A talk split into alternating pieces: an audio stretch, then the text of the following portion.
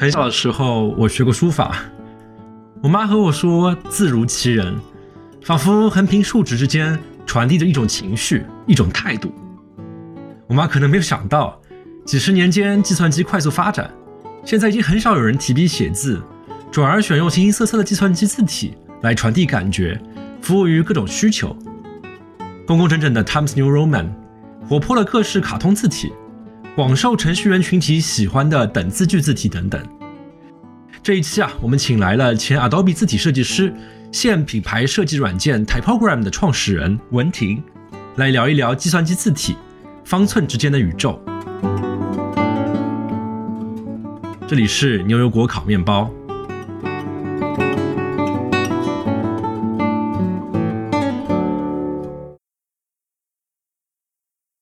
大家好，欢迎来到这一期的牛油果烤面包。我是 Sean，我是 Cat。录完一百期之后啊，让我们又回到我们传统的硬核又有趣的知识科普环节。今天我们讲一个，其实跟大家生活当中几乎每个人，我觉得可能是每一个人都会息息相关的，平时每天都会用到的一个东西。字体，我们请来了前 Adobe 设计师，现在在创业做品牌设计软件 Typogram 的文婷，跟大家进行分享。大家欢迎文婷，欢迎欢迎。大家好，我叫文婷，很高兴做客牛油果烤面包啊，很荣幸能够在这里跟大家分享字体相关的一些呃有的没的小知识，可能用不到，可能很有趣。那这大家可能天天都看着呢。现在这个时代，可能大家每天都在跟不同的字体打交道。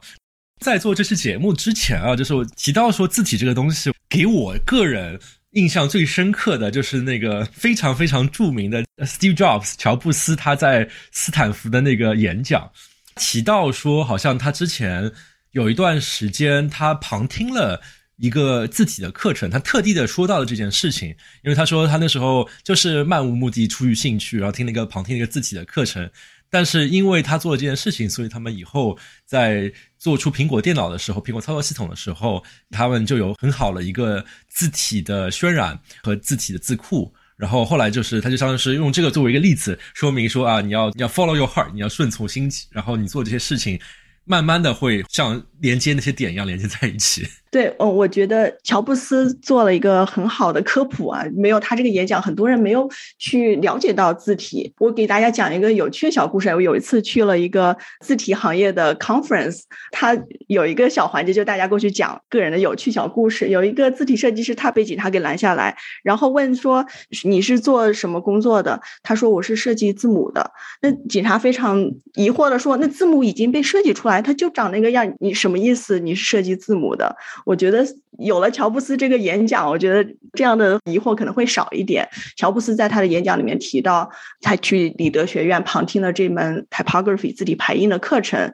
这个事情可能很多年之后又重新回到了他的日常工作里面。他在发布第一台苹果电脑的时候，在在这个舞台上，他非常郑重的去介绍我们的电脑系统里面内置了非常多的字体。当时他他决定所有的字体他都要用一个城市命名，我们记得还有芝加哥。有旧金金山啊，当时那个旧金山跟后来又出了一版新的旧金山，并不是同一个字体，但是这种以城市命名的这个传统留了下来。呃，我觉得乔布斯对字体有一个很深刻的理解。今天当然，Windows 苹果电脑他们都有非常多的字体，字体不再是一个以操作系统为一个隔阂的一个。互通有无的一这样的一个软件形式存在，所以虽然字体上面同一个字体在两个平台上都可以安装，苹果在某些字体渲染部分还是有相当大的优势。Windows 的渲染有时候就是没有苹果的那么那么细腻，大家可能也有时候有注意到了。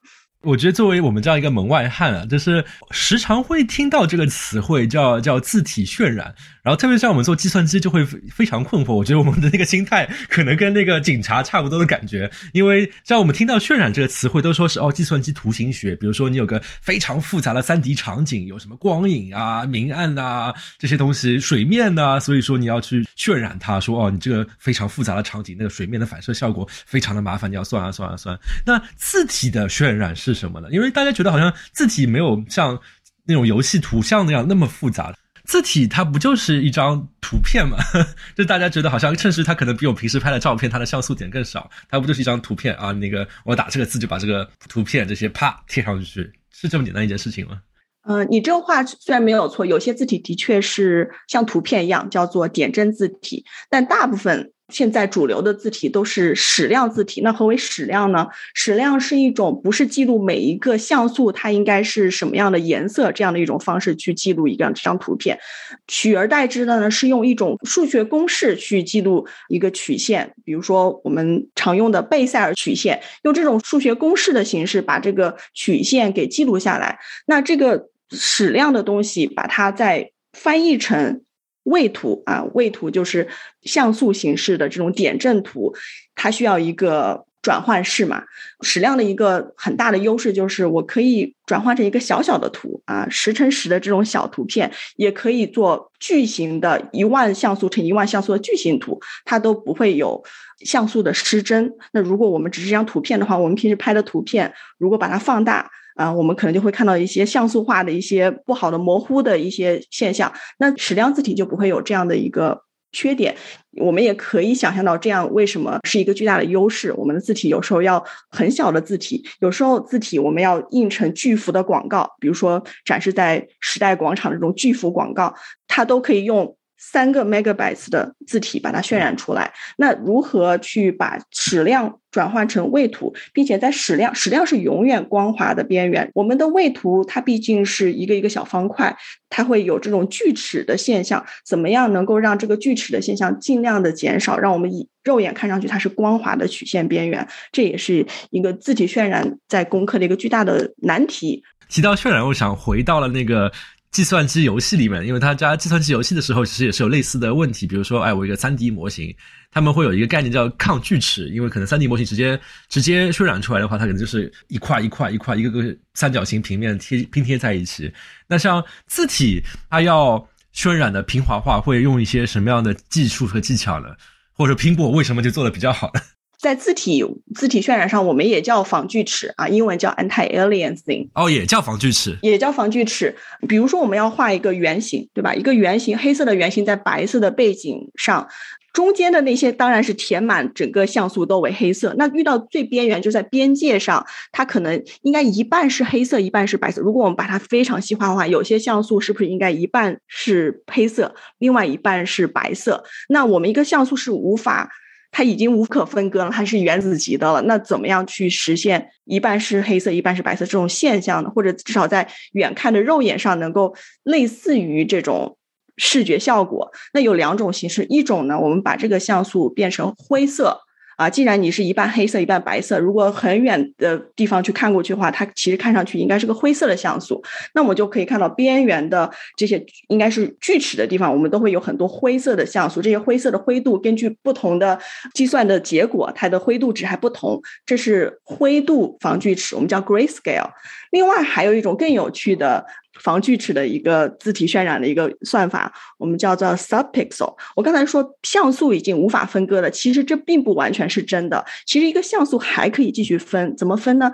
我们知道一个像素它是由三个显像管来组成的，有红色、绿色和蓝色，对吧？我们的显示器，它们每一个像素它都有三个显像管，根据你要显示不同的颜色，比如说要显示白色，那我三个显像管全亮；如果你要显示红色，那红色那个亮，蓝色和绿色的那个就不亮。那这个其实就是 subpixel，一个像素还可以分成三个。那我们根据这三个排列，一般所有的呃显示器它这个。像素管的排列方式是已知的，那么我们可以根据这个像素管它所在的位置啊，比如说我这个像素应该其实左边左下角这一边应该是黑色，右上角应该是白色，那我就可以把靠近最左边的红色显像管点亮，靠近最右边的蓝色显像管把它熄灭，那这样子可以尽量的去模拟出这种。显示半个像素的终极的效果，那这种现象其实大家有时候也会注意到，比如说你有时候截图的时候，你把截图，然后截图无限放大，你会发现字体的边缘会有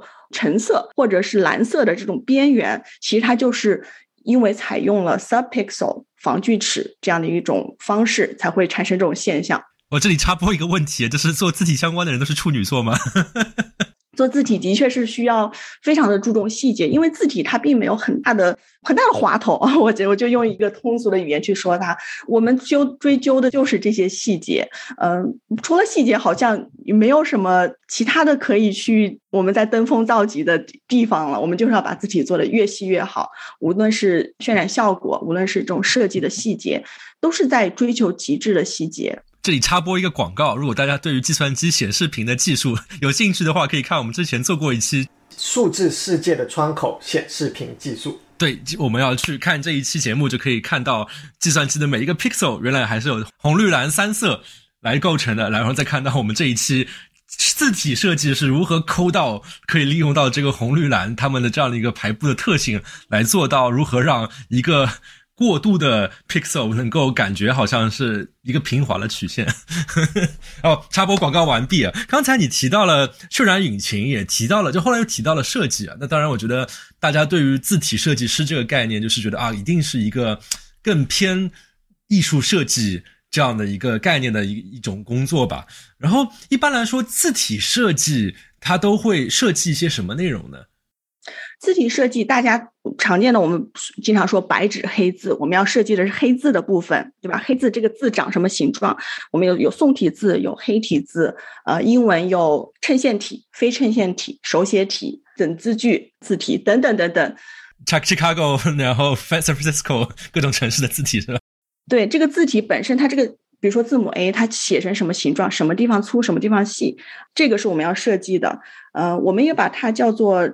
字体设计部分的阵型就是 positive shapes，我们要设计这个黑色的部分，我们把它叫阵型，应该长什么样？另外很大一个部分可能是大家忽略的，没有想象到的是设计这个复型，也就是白纸的部分。哦，白纸也要设计。对啊，白纸为什么要设计？白纸就是白纸。那其实黑色的东西排到白纸上，这个中间要空多少白纸？这其实是需要设计的一个过程。艺术上叫留白。呃，对，叫留白。我们古人写书法的时候就非常注重呃留白、飞白。大家有听说过这种说法？所以我刚才正想说，其实这并不是字体设计独有的。其实所有的设计都是设计阵型和复形，而且复形往往是决定成败或者决定你这个设计的质量到底是好是坏的一个重点。比如说设计 UI 的时候，我们也经常要对齐，对吧？其实对齐。这个 icon 我设计的形状已经定了，就是阵型已经定了，它就长这样。但它放哪儿，其实是复形在决定它放哪儿，它有没有和其他的元素对齐。这个对齐的过程中啊，我们要不要考虑到一些就是视觉上的影响？有些东西你可能数学上对齐了，但是视觉上没有对齐，等等等等。那其实他们这部分对齐的部分，就是在操控这个复形这个白纸的部分。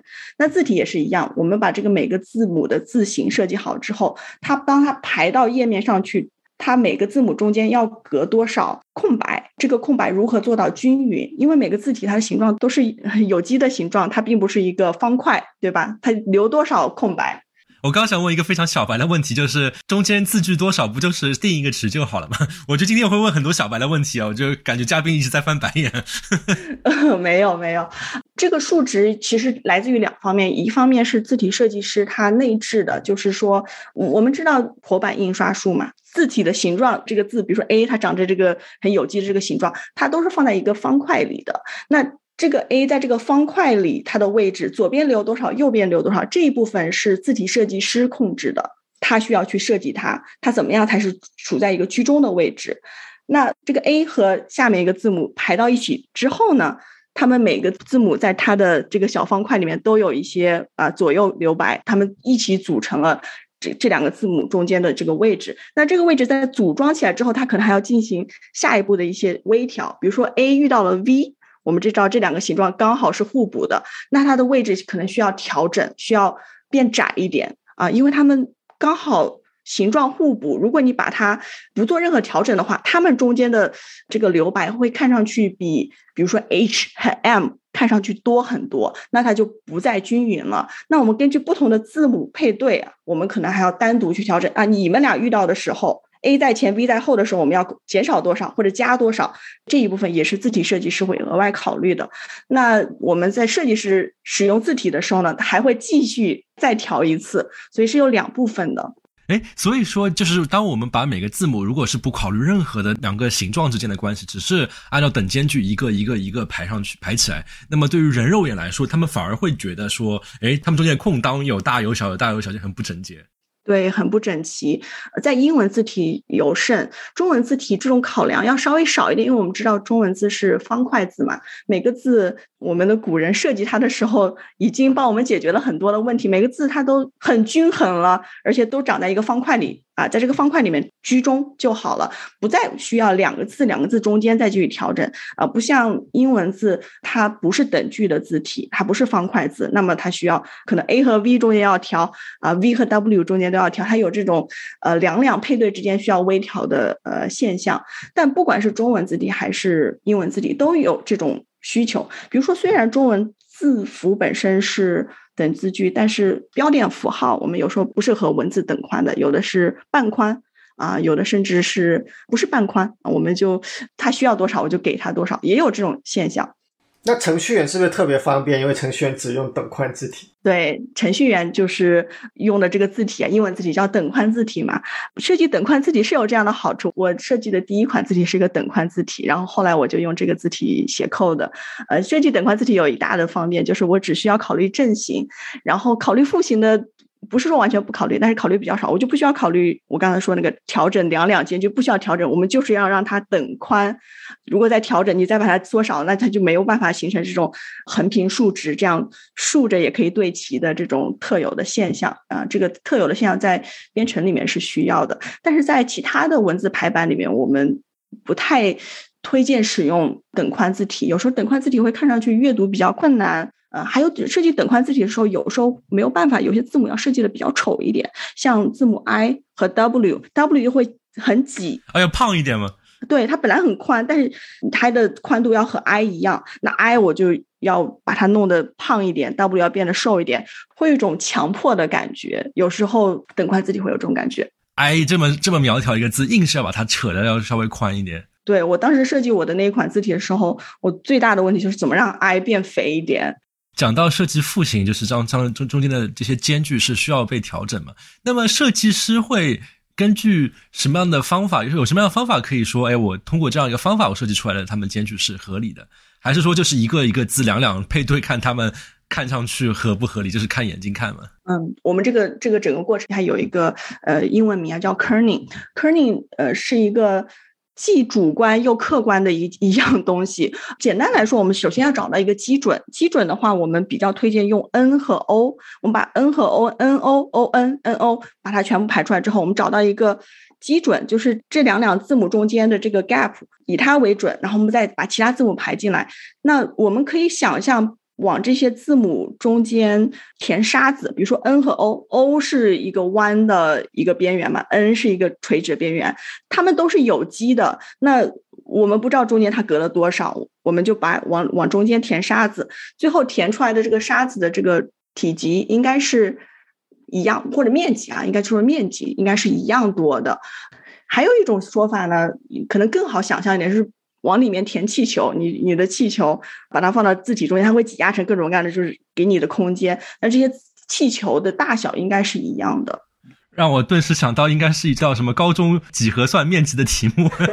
它不是那么客观的，我刚才描述的非常客观。那也许很多人，特别是程序员朋友们，我知道这个形状的面积不好算，但我也有。办法算出来，对不对？我可以把它分割成无限小的像素，我们算这个中间的像素负形的像素点的多少，我们其实可以把它算出来。就算它很难，我也可以把它算出来。算出来之后，我就把它全部都是弄成相等，可不可以？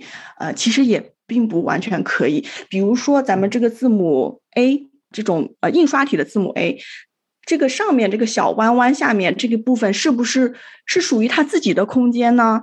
它是有一个有点半开放的空间，它是属于自己的空间呢，还是属于这个字母中间的公共空间？是有一点点无法界定的，是有点是需要我们用肉眼去感觉的。它有一种有的字体设计师这么说，它有自己字母它有一点的气场，它其实还是占据它周围的一点点空气，有一部分是属于它们中间这个公共空间，我们要去算它的面积。有些呢，虽然它没有用阵型占住这部分空间，但它的气场占住了这部分空间。比如说，就是印刷体的 A 那个弯弯下面的那部分，它大部分把它圈住了，虽然它它是空出来的，但是它圈住了很多，它的气场占住了这部分，所以你不能把它算进去。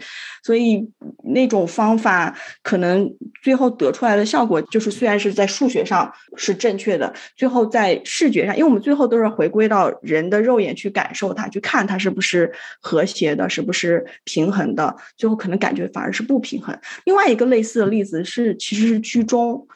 那我突然再有个想法，就是字体，特别是对于复形比较有研究的设计师，是不是围棋就下比较好？他们的气对不对？就是有没有气口？对他们有没有气口？是的，也许他们去学围棋都有点前途啊。这个这虽然我可能输了，但这阵型不好看，所以我还是要把那子下在那个点上。哦哦，那你这让我想到另外一个梗，就是有一个大臣和皇上下棋，最后下的越下越臭，皇上正要生气说你下什么臭棋的时候，抬头站起来一看，上面写着万岁。那不就是用像素点在拼字吗？啊，那这个放了现代，这个人一定是一个很好的设字体设计师。对对，反过来了，下围棋的呃可以做点阵啊。我们这个其实我刚才说矢量字体嘛，其实最最原始，比如说最开始的芝加哥字体，它是一个点阵字，它就是像素化的啊。我们就是拼说这个像素是应该是黑的还是白的，曾经有有过这一段时间是数字产物的。就那个设计师陪乔布斯下棋是吧？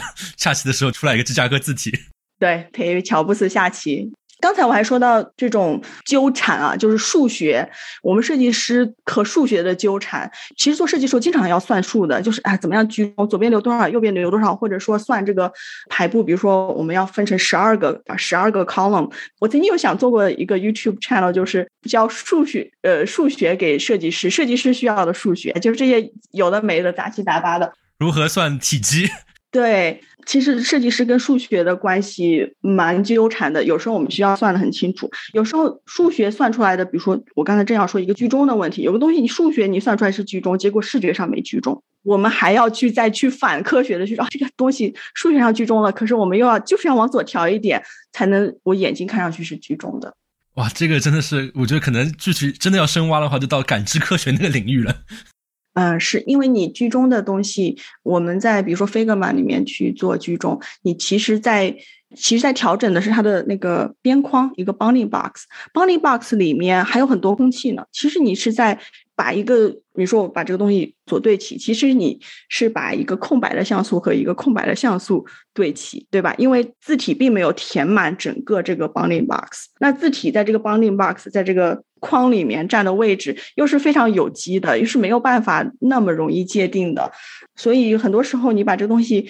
通过一些快捷键把它居中出来的结果，啊，因为这个字体在这个 bounding box 里面的分布不均匀，你最后得到的效果并不是那么绝对的，就是居中或者是左对齐等等。好，刚才我们就聊到了关于复形的设计，还有专专门的词汇叫 cunning，我觉得这个还挺谐音梗的，因为感觉是个坑嘛，就设计这些坑长什么样子。对，是蛮坑的。然后，那我们接下去聊阵型，就是大家可能最熟悉的那说这个字长什么样。哎，那我就一个问题，就是字长长什么样，它的设计点是什么？它就是好看吗？有几种考量啊，一种是最开始我们发明字体是为了减少手写，最开始由西方是为了我们要大量的印刷圣经，我们没有那么多人力去手写，然后每个人写的都不一样，我们就把它做印印刷术，把它印刷出来。是马丁马丁路德宗教改革这这段时间是？我对宗教倒不是很了解，我不知道马丁路德是什么时候改革宗教的，但是我知道第一本印刷版的圣经啊是十五世纪啊十五十六世纪。有一个非常非常有商业头脑的一个人，他不仅说去发明了这个西方的印刷术，他而且他预售了这些圣经，这些圣经都非常的昂贵。预售，对，就像我做 typography 一样，我也是预售，先把东西先卖出去，然后再来做。呃，因为它造价非常昂贵嘛，这个刻这个铜版的这个每一个这个印刷的小字，感觉这是个早年的 Kickstarter。对对，是他非常的有商业头脑吧，就做这样的一个大量的体量的一个创新，它需要很多的资金。我我有在耶鲁大学的图书馆里面看到了一本这样的一个圣经，体量非常大，放在一个展示的一个透明盒子里面，非常的精美，里面有非常非常多的这种装饰性的线条呀，每个字体啊设计的非常，而且我感觉有部分可能是烫金的。哇，呃，回到我们呃话题的正题啊，最开始是要用印刷体去代替手写，所以设计的时候可能会尽量的去模仿这种手写的感觉。比如说，还有另外一个现象就是刻碑，这可能是早于印刷体的。我们手写出来的字体，把它刻出来，它也是在尽量去模仿你手写的这种感觉。我们现在看到的很多这种书法作品，都是靠篆刻出来的。比如说多宝塔碑，写出来之后，它再刻出来，刻到碑上，它是完完全全去复原手写的感觉。那这个阶段的字体设计，可能更多的是说我怎么样还原出手写的感觉。哦，说到历史对字体的一个阶段影响啊，我我想到前段时间我去植物园的时候，有注意到里面有一个花园叫莎士比亚花园，然后里面的这种植物的小名牌做的非常有意思，其中有一个讲迷迭香 （rosemary） 的小名牌，上面有一个很奇妙的处理啊，它的这个 rosemary 这个 rose 的 s，它用了一种不同的形式，是用了这个。我们叫 long s 长 s 的这种形式，呃，去拼写它。当时我一下注意到这个时候，我就想到它应该是为了还原历史的准确性，因为莎士比亚所处的年代刚好是个 long s 在文学上比较大量应用的一个年代，是大概是十七世纪到十八世纪，作为频繁的使用这个 long s。我们现在的日常文学上的使用是不会再使用到 long s 了，long s 有非常复杂的呃使用上的一些规则，我们现在就一律全部都用这个。我们常见的这个 s 使用，呃，在日常生活中，long s 还是出现在其他地方，比如说在数学里，微微积分。这个积分符号就是使用这个 long s。long s 最开始是由一个德国人微积分的发明者莱布尼茨，他最开始在自己的私人的这种记录里面最先使用这个符号，呃，慢慢的就变成，因为他和牛顿发明微积分的人，最后这个符号被广泛的在数学上应用，也是我们今天还能看到 long s 的比较唯一的一个地方，就是积分符号。但我觉得这个符号用到它有这种历史的底蕴在。当我看到这个名牌上用到这个 long s 这种奇特的拼法的时候，我会觉得有一点点平面设计师独特的巧思在里面，有一点用心，呃，有一点时代感，会觉得自己能够发现这样的细节很开心，或者是欣赏到了别人的用心。回到我们话题，那发展发展慢慢到近代之后，也有很多的这种。设计艺术的运动啊，慢慢的去摒弃说，哦，我们不要手写了，我们不要那种这种 classical 这种经典的感觉，我们是现在新的时代，我们要摒弃旧的东西，发明一种新的一个样式。我们现在看到的最常见的这种非衬线字体，就没有多少手写的感觉，对不对？比如说 Helvetica 啊，中文里的黑体，就是横平竖直，你拿手你哪能写出这种字啊？横平竖直，每个字体的线条都那么的均匀。它已经有了新时代的一些新的影响力，不再是手写的影响，可能是电脑显示器的影响。有一个著名的例子，就是最开始去设计这个电脑显示的字体的时候，因为电脑它那个内存有限，所以你要记录非常多的这种曲线，很占空间。程序员就和字体设计师 Matthew Carter 说：“我的内存存不了你这么多曲线，你把曲线给变成直线行吗？”听上去就特别像我们每天工作当中程序员和设计师的对话。对对对，然后 Matthew Carter 回去就开始设计了嘛，就说啊，那把曲线去，他当时设计的是衬线字体，还不是我们后来经常看到非衬衬线字体。哎，什么是衬线？啊，这是个很好问题。衬线字体我们可以不知道大家熟不熟悉，像 Times New Roman，它就是一个衬线字体。写论文的人都知道。对，所谓的衬线就是，比如说那个字母 i，它除了一个竖线来表示这是个 i 以外，它上面有个小角，下面有个小角，这就是它的所谓的衬线，有点像我们宋体，也像衬线字体，和衬线字体有很多的共通之处吧。宋体，比如说我们横到了最后结尾时候要有个三角形去收尾，这也是它的这个横的衬线。让我想到了我那时候写书法的时候，比如说一横，你要先提笔。点下去，再拉过去，再提笔，再点下去，再收尾，是这样。就是前面那个提笔点都是衬线。对对，就是这个意思。所以衬线体有很多手写的对它的影响，它的曲线变化比较多。比如说，我们看 Times New Roman，它一个字母 A、字母 G 里面有大量的曲线，而且它每一个线条的粗细还在变化。比如说，我们一个字母 O，有些地方很细，对吧？左上角和右下角有个对角地方很细，两边宽。宋体也是一样的，横细竖宽啊，这是宋体的一个一个标志。黑体就不一样，黑体是横的跟竖的。差不多宽，当然其实它也调整的，也不能说是一样的。如果是一样的，看上去就是横宽 竖窄。所以衬线字体它更多有这种手写的因素，然后它有更多的曲线。那当时 Matthew Carter 就在设计一款衬线字体，它需要用很多曲线，特别是衬线那部分。你从从这个他说我们这个主要的线条研发到这个衬线里面，我们还有个东西叫 bracket，它会有一个平滑的过渡啊。我们去仔细的观察 Times New Roman 这个 I 上面的一个衬线跟下面衬线，它都是平滑过渡。去的，那这些地方都需要用到大量的曲线，啊，需要用贝塞尔曲线去把它连起来，它不能是个直角。如果是直角的话，程序员会非常喜欢。那我只需要，对吧？只需要几个点，然后连起来就好了，不需要用很多的内存。首先不需要记录那么多的数据点，第二渲染的时候也方便非常多。我不需要考虑防锯齿了，一个横平竖直的东西，嗯，对吧？然后呢，那程序员就跟 Matthew Carter 说：“我有这样的一个问题，你你帮我解决一下，你把你的字体设计改一下吧。”他就回去改了，他把他所有的曲线都给改了，改成了直线。嗯，改好了之后呢，程序他又跑去找程序员说：“我改好了，你快看一下。”特别高兴，他特别满意，因为他不光按照要求，他还在这个我们设计师很喜欢这种 challenge，就是你给我一个限定，你说不能干嘛，不能干嘛。原来是这样。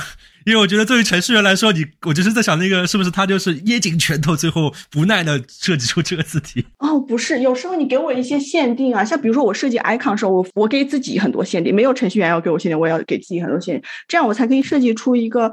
有一套有系统的东西，那纳逊 Carter 在这个情境下也是，他不光他设计，他满足了你的这个对我这个挑战，你说不能用曲线，我还在这种情况下设计出一种有独特风格的字体，他非常满意。回去找那个找那个程序员，程序员说：“哦，我忘了告诉你了，我把这个技术问题解决了，你可以用任何的曲线。”他好不开心。在在听这个节目的广大程序员听众，大家注意了，就是以后你跟。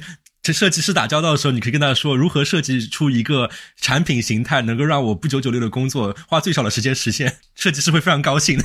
程序员跟设计师沟通这个问题，也是我一直都去关注的一个事情嘛。因为我们知道有很多这种之间的摩擦。我觉得设计师喜欢的是你对我的限定，不是说什么东西不能啊。你要告诉我为什么不能，那我我可以找一个 work around，我可以绕着它走，然后我还说不定有一个。新的发现，一个新的形态。你看，若若干年之后，大家还会记得那个受到挑战的设计师，觉得他做了一件非常伟大的事情。对，但是如果你跟我说，你就是说这个不行，比如说这个是这个程序员说你设计的字体我们渲染不了，不能用，但不告诉原因的话，那 Matthew Carter 回去肯定只只能是沮丧，就是很很不开心。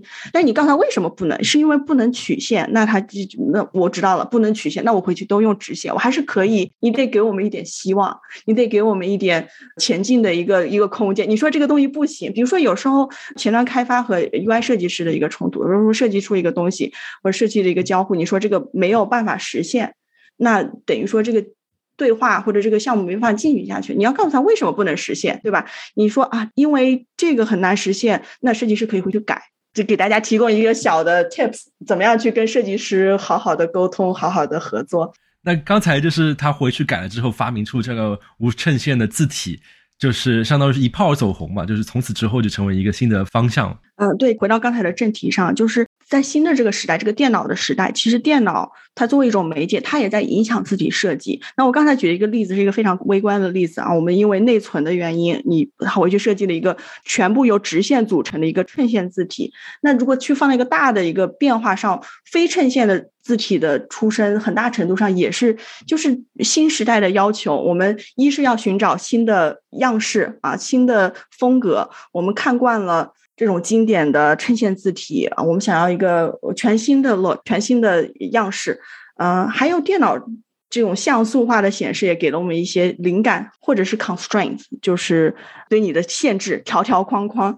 那我们就开始设计新的样式了。所以前部分你回到你刚才的问题，我们设计自己在设计什么？我们有什么考量？有很多的对它的影响。我们最开始可能考虑是怎么样去模仿手写体的感觉啊，把它这个。字体设计设计的好，仿佛是手写。现在还会，其实现在这也不是一个消失的艺术，我们还在做这样事情。比如说，结婚的时候送出去的请柬，有钱人你知道都是用请请一个专门的书法大师，书法大师来写请柬的嘛。但是没钱的。就用字体了，那那个字体就要尽量的模仿出好像是个人手写的。那人手写的话，不可能每个字母都写的一模一样，还有不同的字母跟连起来的感觉，就是 A 和 S 碰到的时候，他们怎么连起来？S 跟 H 碰到的时候怎么连起来？那如果是个手写时候，它每次它都有一个连的方式。呃，设计 wedding fonts 这种婚礼字体的呃设计师，他会想办法去模仿出这种手写的感觉。他会有很多的字体的，我们叫就是可以替换的字符，去尽量的去去模仿这种感觉。比如说一个字母。我们不可能每一次写的都一样，它可能同一个字母 s，它有五种不同的写法放在字体文件里面去，在适当的软件里面有适当的会这个功能的设计师，它可以调用出来一个段落里面出现了五个 s，每个都是不同的，都有区别，根据它前后字母的变化，它调用出不同的字符，可以更好的连起来。还有甚至有的 wedding font，它会模拟出那种手写体手写的眉墨的时候断墨的，对吧？断墨然后又续上。虚假的眉目，对的这种感觉，这种是我刚才讲，就是手写体，我们尽量去模仿这种手写体的样式。呃，还有就是电脑对它的影响，电脑中间还有一个就是用相机的形式去印刷字体，它也曾经对字体设计有了很多影响。什么叫做用相机的形式？相机不是拍照了吗？对，相机是拍照的。有一段时间，我们的印刷术介于。我们不是用这个活版印刷，活版印刷可能是在之前了。在之后呢，就是我们的什么这种激光打印机。这中间有一段时间，我们是用相片在印的，就是每个字母它有一个底片，就像你刚才说的，我们就把那些所有的这个字，每个字母是一个相片，我把它拼起来，就是这一个意思。每个字母它有一个底片，然后把这个底片叠加起来，然后就拼成了一个段落，把它印刷出来。就真的是印印一排照片来来写一个字，写一句话。对对对，它其实它原理就是和这种跟这个相机是一样的。那那这在这个阶段里面也会影响到那个时代那个阶段设计字体考虑的。让我想起来一句话，他们就说伟大的艺术艺术创新都是来源于限制。对，没有错。哦，说到那个印刷体，这个活字印刷，大家有没有关注到这个 Figma 这个软件？他们有一套自己的品牌标识，它有用了自己的一套字体，这个字体。有一个特点，英文叫 ink trap。它在笔画转角的时候呢，它会凹进去一块。这一块现在他们是成了一种形式、一种样式、一种，这是我们的特征。其实以前这这个是一个非常 functional 的一一个做法。为什么？因为非常功能性的一个做法。非常功能性的一个做法。为什么呢？因为活字印刷的时候，不是它那个像一个小印章一样，它先去蘸个墨，然后再印到纸上。那这种转角地方很容易。有墨嵌在里面，粘不上，对吧？就就所谓叫 ink trap，那个墨它就这个转角地方它就会就蓄墨，然后你就会出现这种转角地方就变成了一个弧形的东西，有些墨 trap 在这里面，印出来效果就不好。那为了去防止这种现象呢，他就把这个转角地方往里面凹进去一点，这样我知道你会有些墨到时候会 trap 在这里。我设计的形状刚好给你留了这个空间，到时候你墨续到这里面，正好成了一个直角，有这种考虑。那当时是一个非常功能性的设计，现在成了一个样式化的一个选择，这是我的风格，我就要这个这个样式。现在我们去呃用电脑去显示这个字，菲格玛所有的宣传材料可以说都是电子的，就是屏幕上的、网站上的，就算是打印出来也是用激光打印、喷墨打印，都不会有这种喷墨，还是跟活活版不太一样，它不太会有这种 ink。差不在里面，它是慢慢的喷上去的嘛，不会有这种现象的，它就会不再需要这个功能性的设计。我们看到的这个 ink trap 都完完整整的就展现给我们，它就成了我看到这个我知道这是 Figma 的品牌标识。哇，真的是属于内行人之间玩的一个游戏的感觉，我都没有注意到这一点。以后你可以多去呃关注一下啊，Figma 大字都是会用这种字体的。嗯哼，刚才又提到，就是除了手手写体有很多的门门道道之外，就是自从衬线体被发展了出来之后，我发觉现在衬线体是变得非常流行。包括你会发觉，大家前几年的时候，很多的品牌它都把自己的字体变了，变成了一个无衬线体的字体。这是一个怎么样一个大的趋势？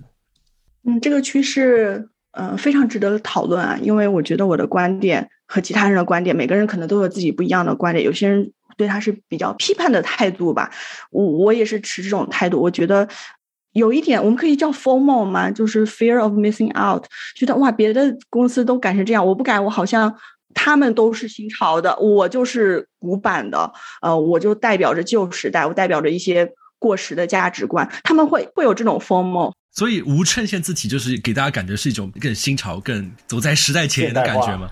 现代化的感觉。对，现在是这样的，大家也都知道的，就是不管是时尚啊、fashion 还是呃还是什么其他的就是平面设计，都是一阵一阵的，它是会有这种 cycle 的，有这样一个轮回的，可能过几年又不一样了，过几年又是。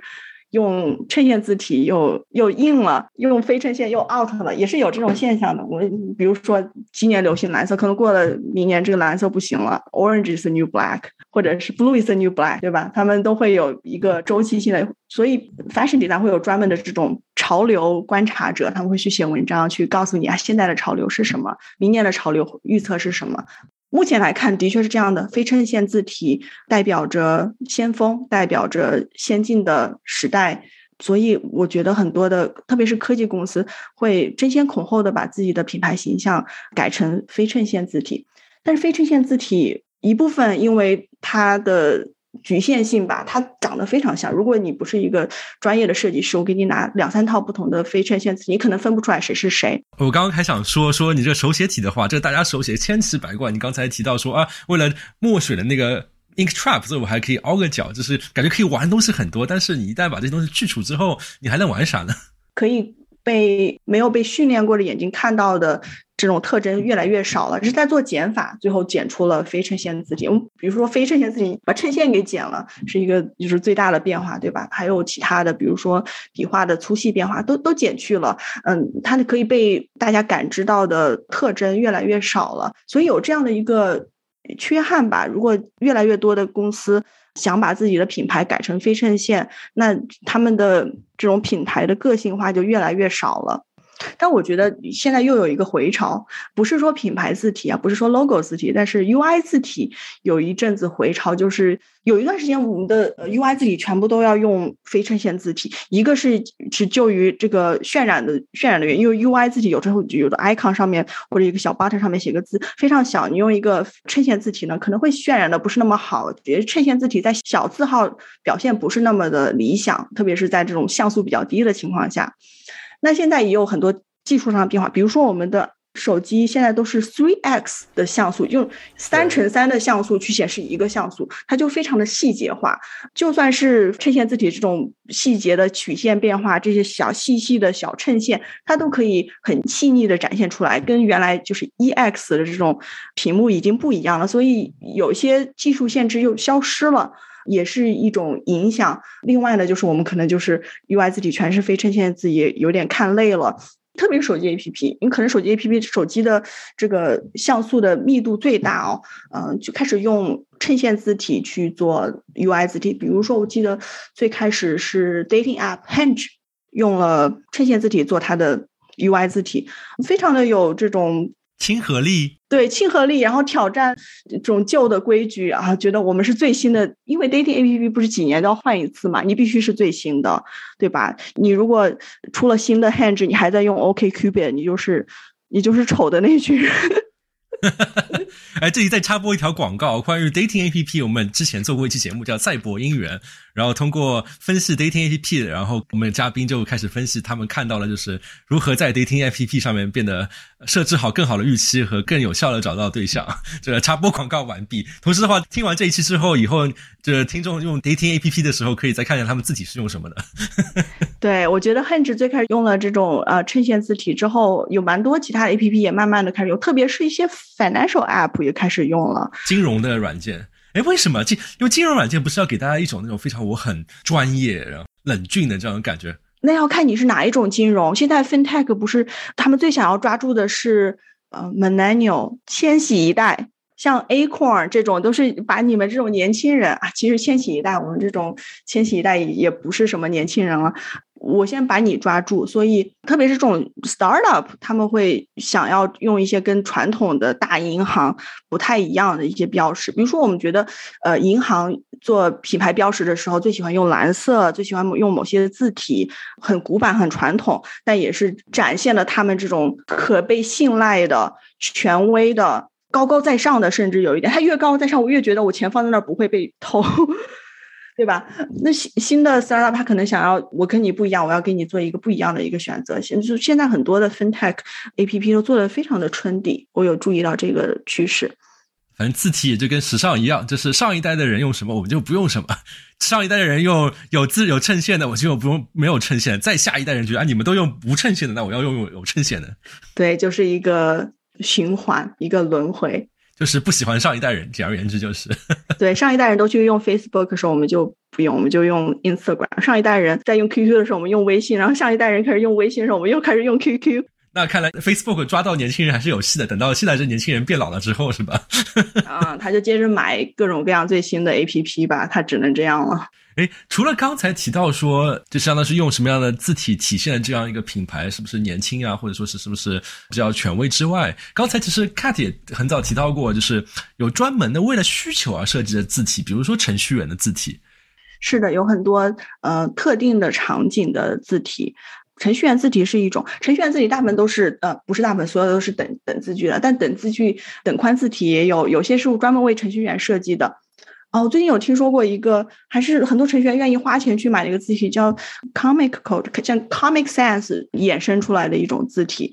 它的呃设计的特征跟 Comic Sans 非常像，但是它有很多对字体、对代码字体的考虑。比如说，啊，连字符，有些人喜欢啊，这个可能说起来很多程序员呃都有不同的看法。有些人会喜欢，比如说我们经常用两个等号或者三个等号。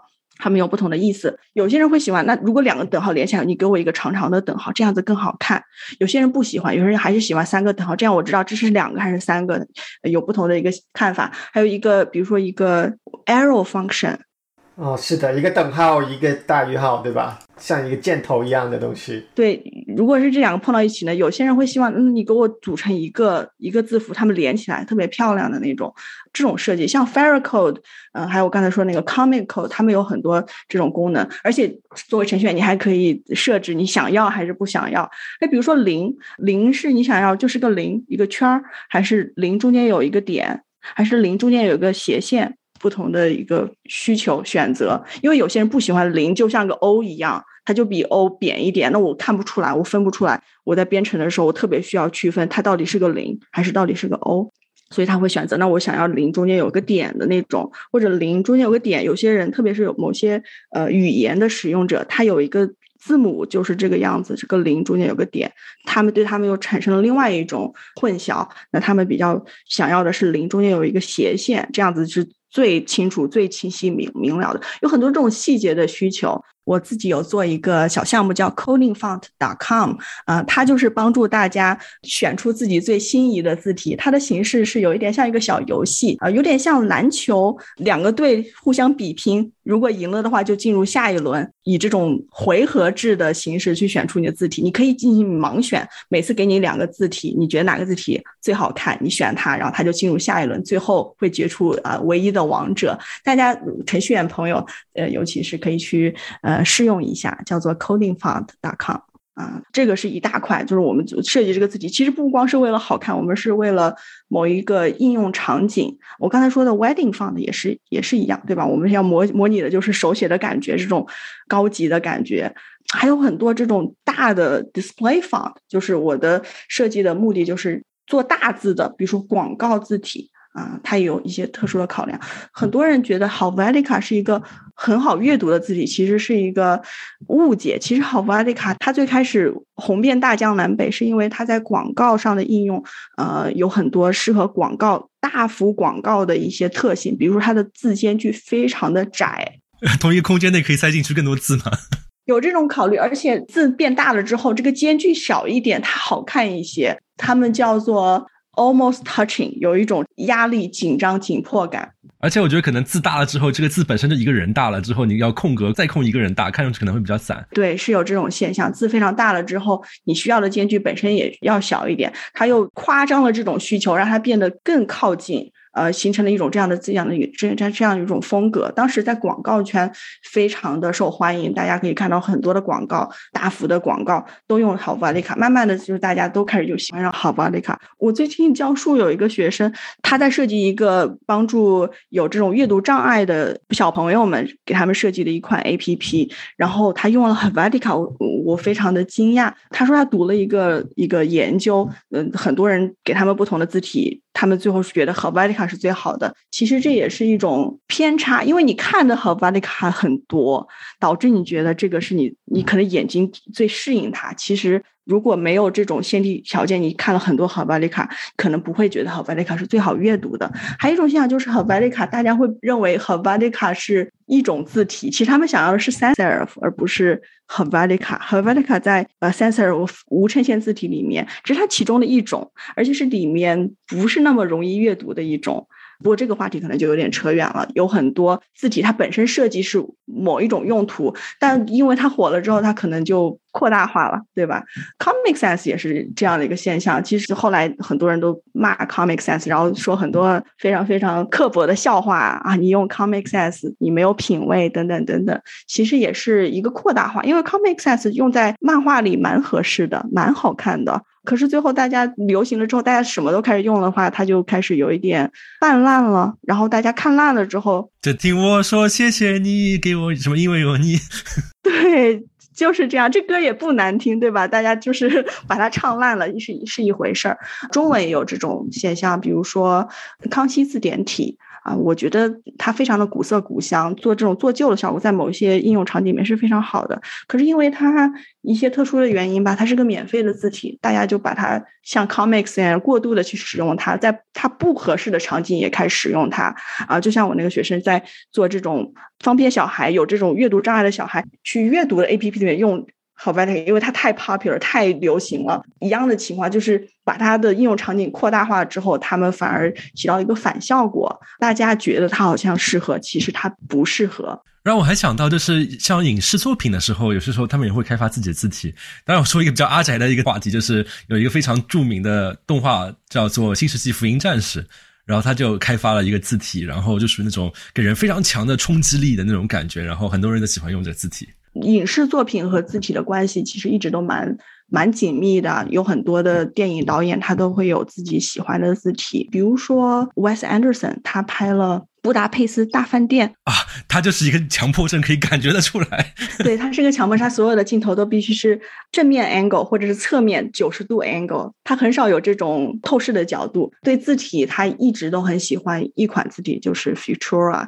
他比如说布达佩斯大饭店，还有后面的很多其他的电影，他一直都是用这个字体做他的，比如说 title 啊，就是标题呀，还有最后后面出现的就是这种参与的人员都用这个字体。他对字体的感情非常深，当然他也他也有曾经就是跟 Futura 分道扬镳过一段时间。他有一个有一个电影，他觉得可能更适合手写体吧，他专门去找了一个呃很有名的设计师去专门设计一款字体，就是为他这个电影啊叫做 Moonlight Kingdom，有一款不一样的字体，不再是 Futura 了。我突然在想一个问题啊，就是现在就是计算机科学，特别是图形学发展了这么先进了之后，会使得那些。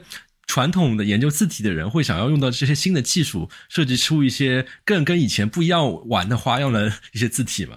嗯，对，有字体的技术其实一直都在更新，已经在更新五百年了。从最开始的雕版印刷到活版印刷，到后面我刚才说到这个照片式的这种印刷术，然后现在的喷墨印刷，其实它都是让字体变得越来越可以变化。呃，我我总结的这个变化的趋势，原来做活版印刷，每个字体的大小是定的。你如果你要是十六号字，我给你一套十六号的这个呃小模子，你去印；如果是十二号，就是十二号。所以当时我们只有十二号的、呃十四号的、十六号的，它有一个矩阵啊，就有只有这些字号的。你想要说十六号半的，没有这回事儿。现在用了呃数字化的字体，你要十六号半，你要十六号。五五，你要十十六号五五九九九都可以，你可以任意的改变字体的大小，这是一个变化，就是字体的大小可以任意的变化。那新时代有更多的技术，让字体的粗细也可以无限的变化。原先我们只有普通的 regular，还有粗体 bold，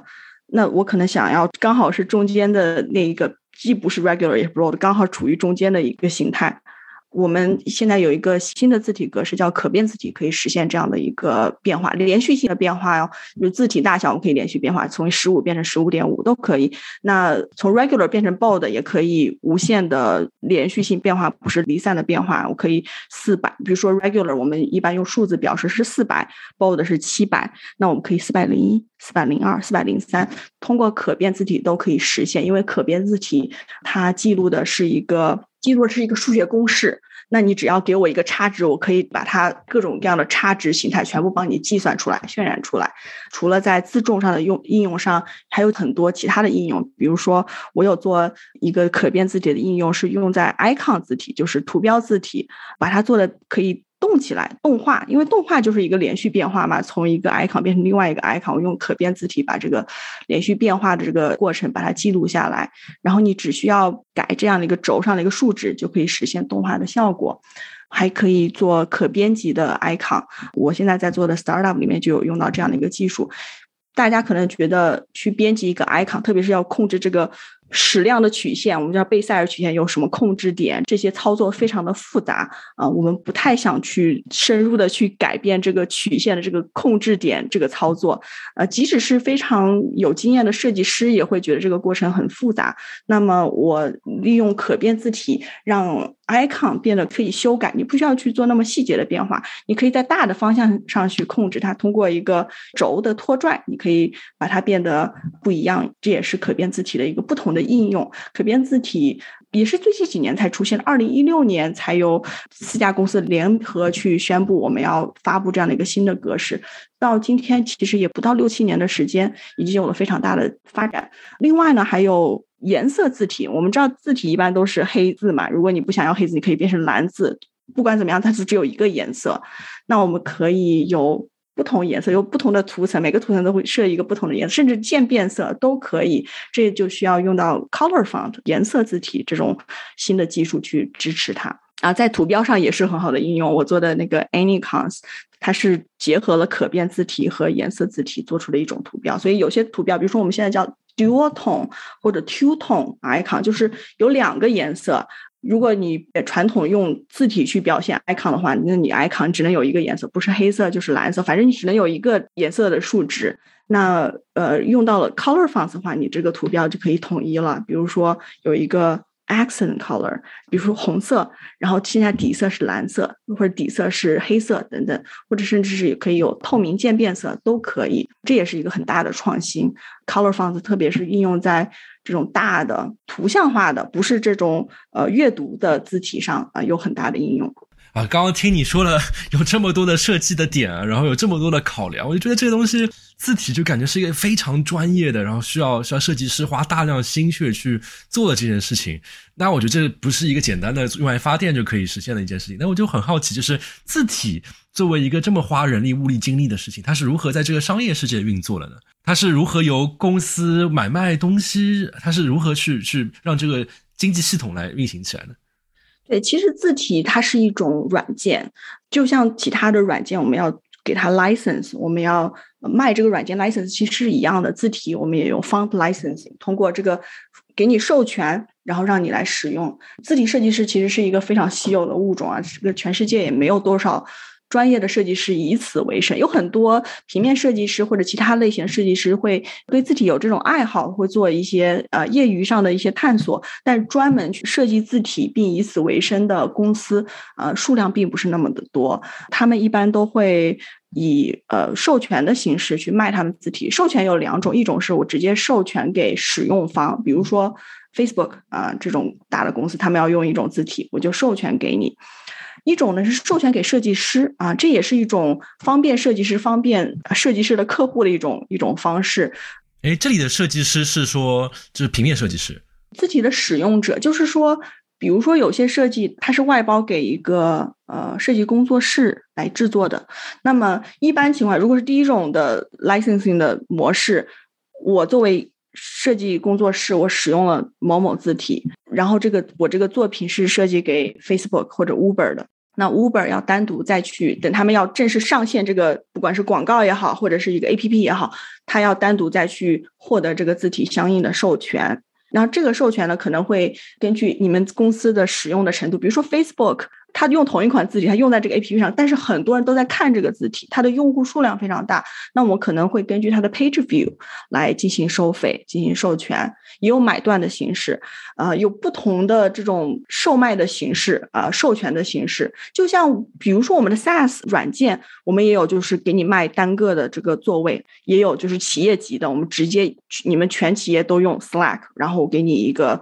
一个价格也是类似的，呃，这种 fund licensing 的模式。另外一种是比较方便。设计师的，就是你作为一个设计师，你只要购买了我这个 Fun License，你这个人产出的所有作品，不管是给 Facebook 做的还是给什么什么公司做的，都已经自动获得了授权。那这种就稍微简化了一点。国内有一家公司喜鹊造字，它就采用了这种新的 Fun Licensing 模式。只要你这个设计师买了我的字体的授权，你设计出来的，用我自己设计出来的所有作品都自动获得了授你你的客户不再需要单独的去单独购买字体授权。Adobe Fonts 其实也是这种模式，因为 Adobe Fonts 你只要 subscribe 了，就是订阅了 Adobe 的 Creative Cloud，它自带这个 Adobe Fonts 的服务。那 Adobe Fonts 里面所有的字体都可以任意使用，也是一种授权给设计师设计师的一种呃模式。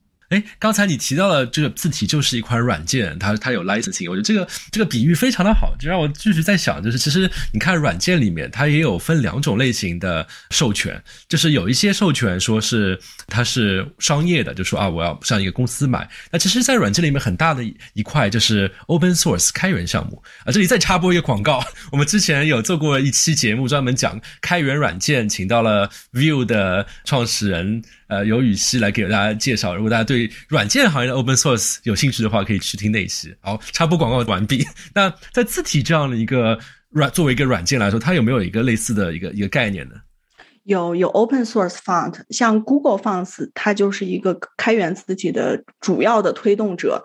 他们会花钱请字体设计师设计开源字体，就是字体设计师他们设计字体要花很长的时间，有很多的人力物力的付出。那么 Google 它去买单，去支持你呃设计这个字体，比如说我的 Anycons 这个不虽然不是传统的这个文字字体，这个图标字体就是由 Google sponsor，就是他付钱给我来弥补我的比如说劳力上的时间上的付出，然后我作为交换我的。这个 Anycons 要作为开源项目，免费发布给公众去使用。Google 做了很多这样的项目，呃，我的字体设计师朋友很多很多人啊，他们都是在为 Google 做这个开源字体啊这个工作的。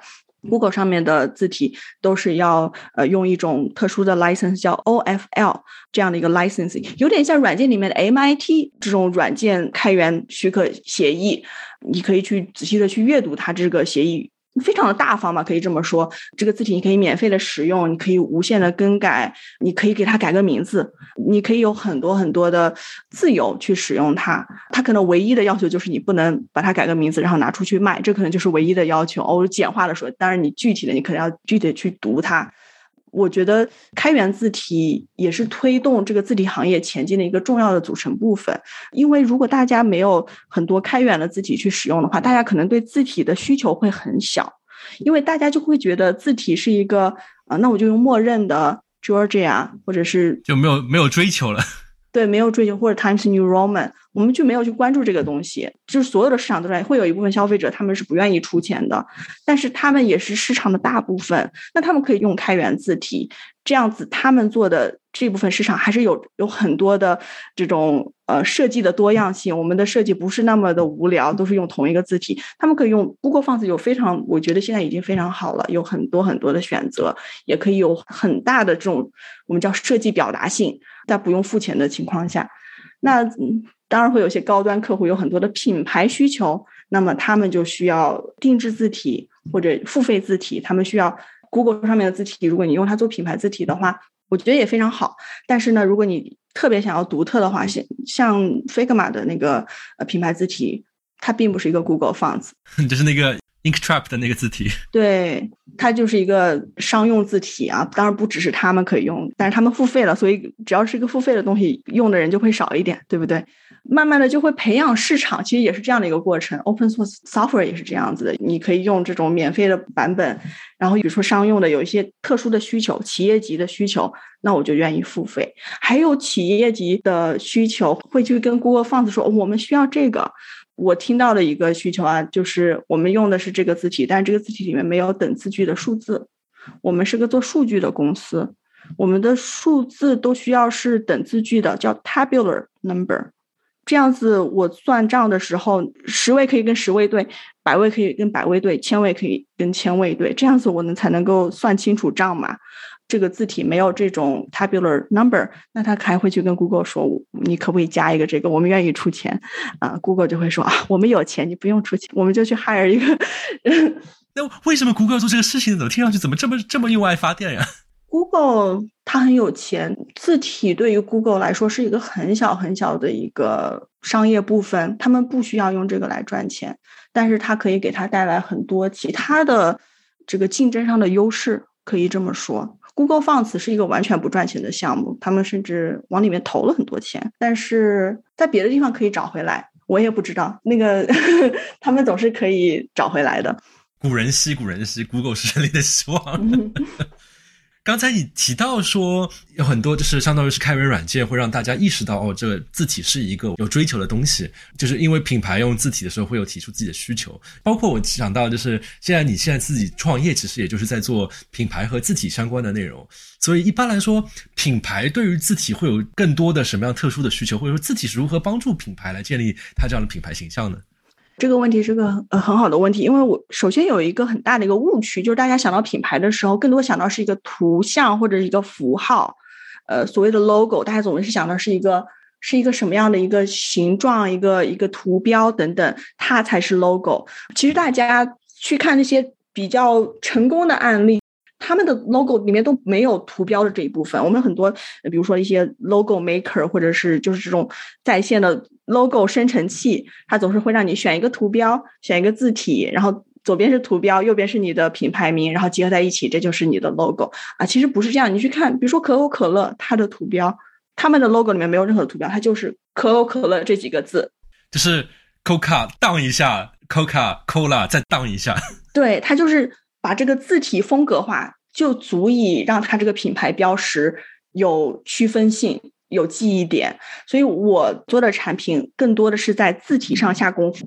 其实作为一个品牌标识，最重要的点是字体的那一部分，就是。你这个品牌叫什么名？是靠字体的这部分去传达的。可口可乐叫可口可乐，Uber 叫 Uber，Uber 是一个上面有图标的一个 logo，对吧？它左边有一个这样的一个，有点像一个铜钱一样的这样的一个标识。你单独给这个标识。大家是没有办法说这个叫 Uber 的，只有在很长时间这个大量的宣传之后，我可以把这个图标和你这个 Uber 这个名字联合在一起。我看这个图标，我知道啊，这个是 Uber，我已经记住了。但最开始大家记住你叫什么名字，还有记住你这个品牌，都是靠字的这一部分。所以我的这个 Typogram 软件是尽量的在字体上下功夫，把它做的更。有个性化、细节化，有一些不同的设计方法，让字体变得你用同样的字体，但是可以让这个字体作为品牌标识有这样的一个记忆点。这也是品牌设计最重要的一点，就是我我们说有三点啊：一是 simple，二是 appropriate，第三是 distinctive。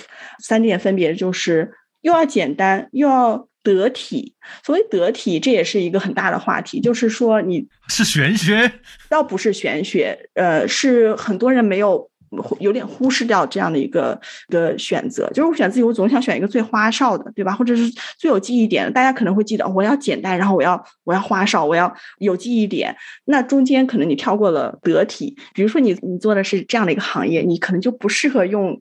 某一类的字体，它跟你的品牌形象不相符。呃，每个字体其实有自己的个性的，你的品牌也有应该有自己的个性。比如说可口可乐，它应该有的个性；Uber 应该有它的个性。如果你做的是一个，比如说是呃少儿培训，那你的品牌就应该更趋近于这一块。这个萌萌哒，对，不应该选一个这种，比如说银行会选择的一个字体，对吧？你们俩的品牌形象、品牌气质非常的不一样，那你可以选择非常得体的字体，去和你有相似气质的字体去作为你的品牌字体。这是我刚才说的这个得体的部分。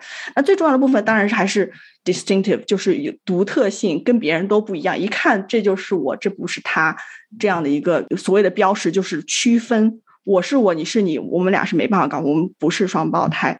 在这方面，我们 Typogram 有很多不同的设计方法，让一个标识变得有区分度。比如说，呃，我们有八种方法，我们其中大家最喜欢的一种方法是把字母和 icon 进行替换。比如说，一个字母 O，或者是那个呃 I 上面那个点换成一个图标啊。一个比较大家熟悉的例子是 Tinder，它的旧的 logo，它就是那个字母 I 上面的那个圆点换成一个小火焰的形状，这和它的这个。品牌名是呼应的，Tender 就是干柴烈火的意思嘛。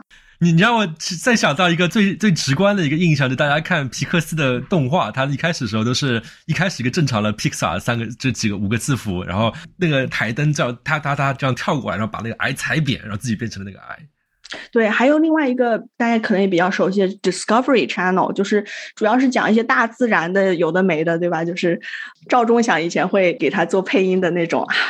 一群狮子怎么怎么？它那个标识里面，因为它是探索地球上各种各样的一些自然界的东西，它就把这个字母 D 左边这个竖线给替换掉了，变成了一个地球的一个 icon 贴在里边来代替掉那一部分。所以我们有一个专门的方式，就是 icon letter swap，就是把一个字母或者字母的一部分，比如说。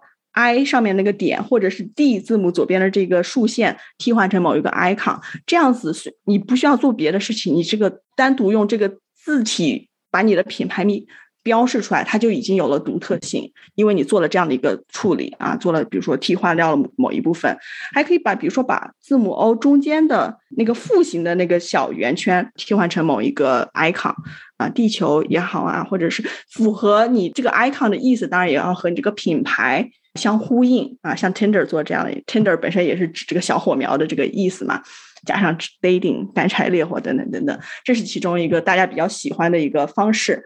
还有其他的方式，比如说我们在做 literature 连字符，比较著名的例子，像大都会博物馆以前的那个品牌设计，不是最新的那一款，上一款它就是做了一个连字符，它的 M 和 E。M 最右边的这个竖线和 E 的这个竖线是一根线，它把它连起来了。包括 T 和那个 E 的上面的那个胳膊也连起来了，它就把它做了一个连字的一个处理啊，连字体。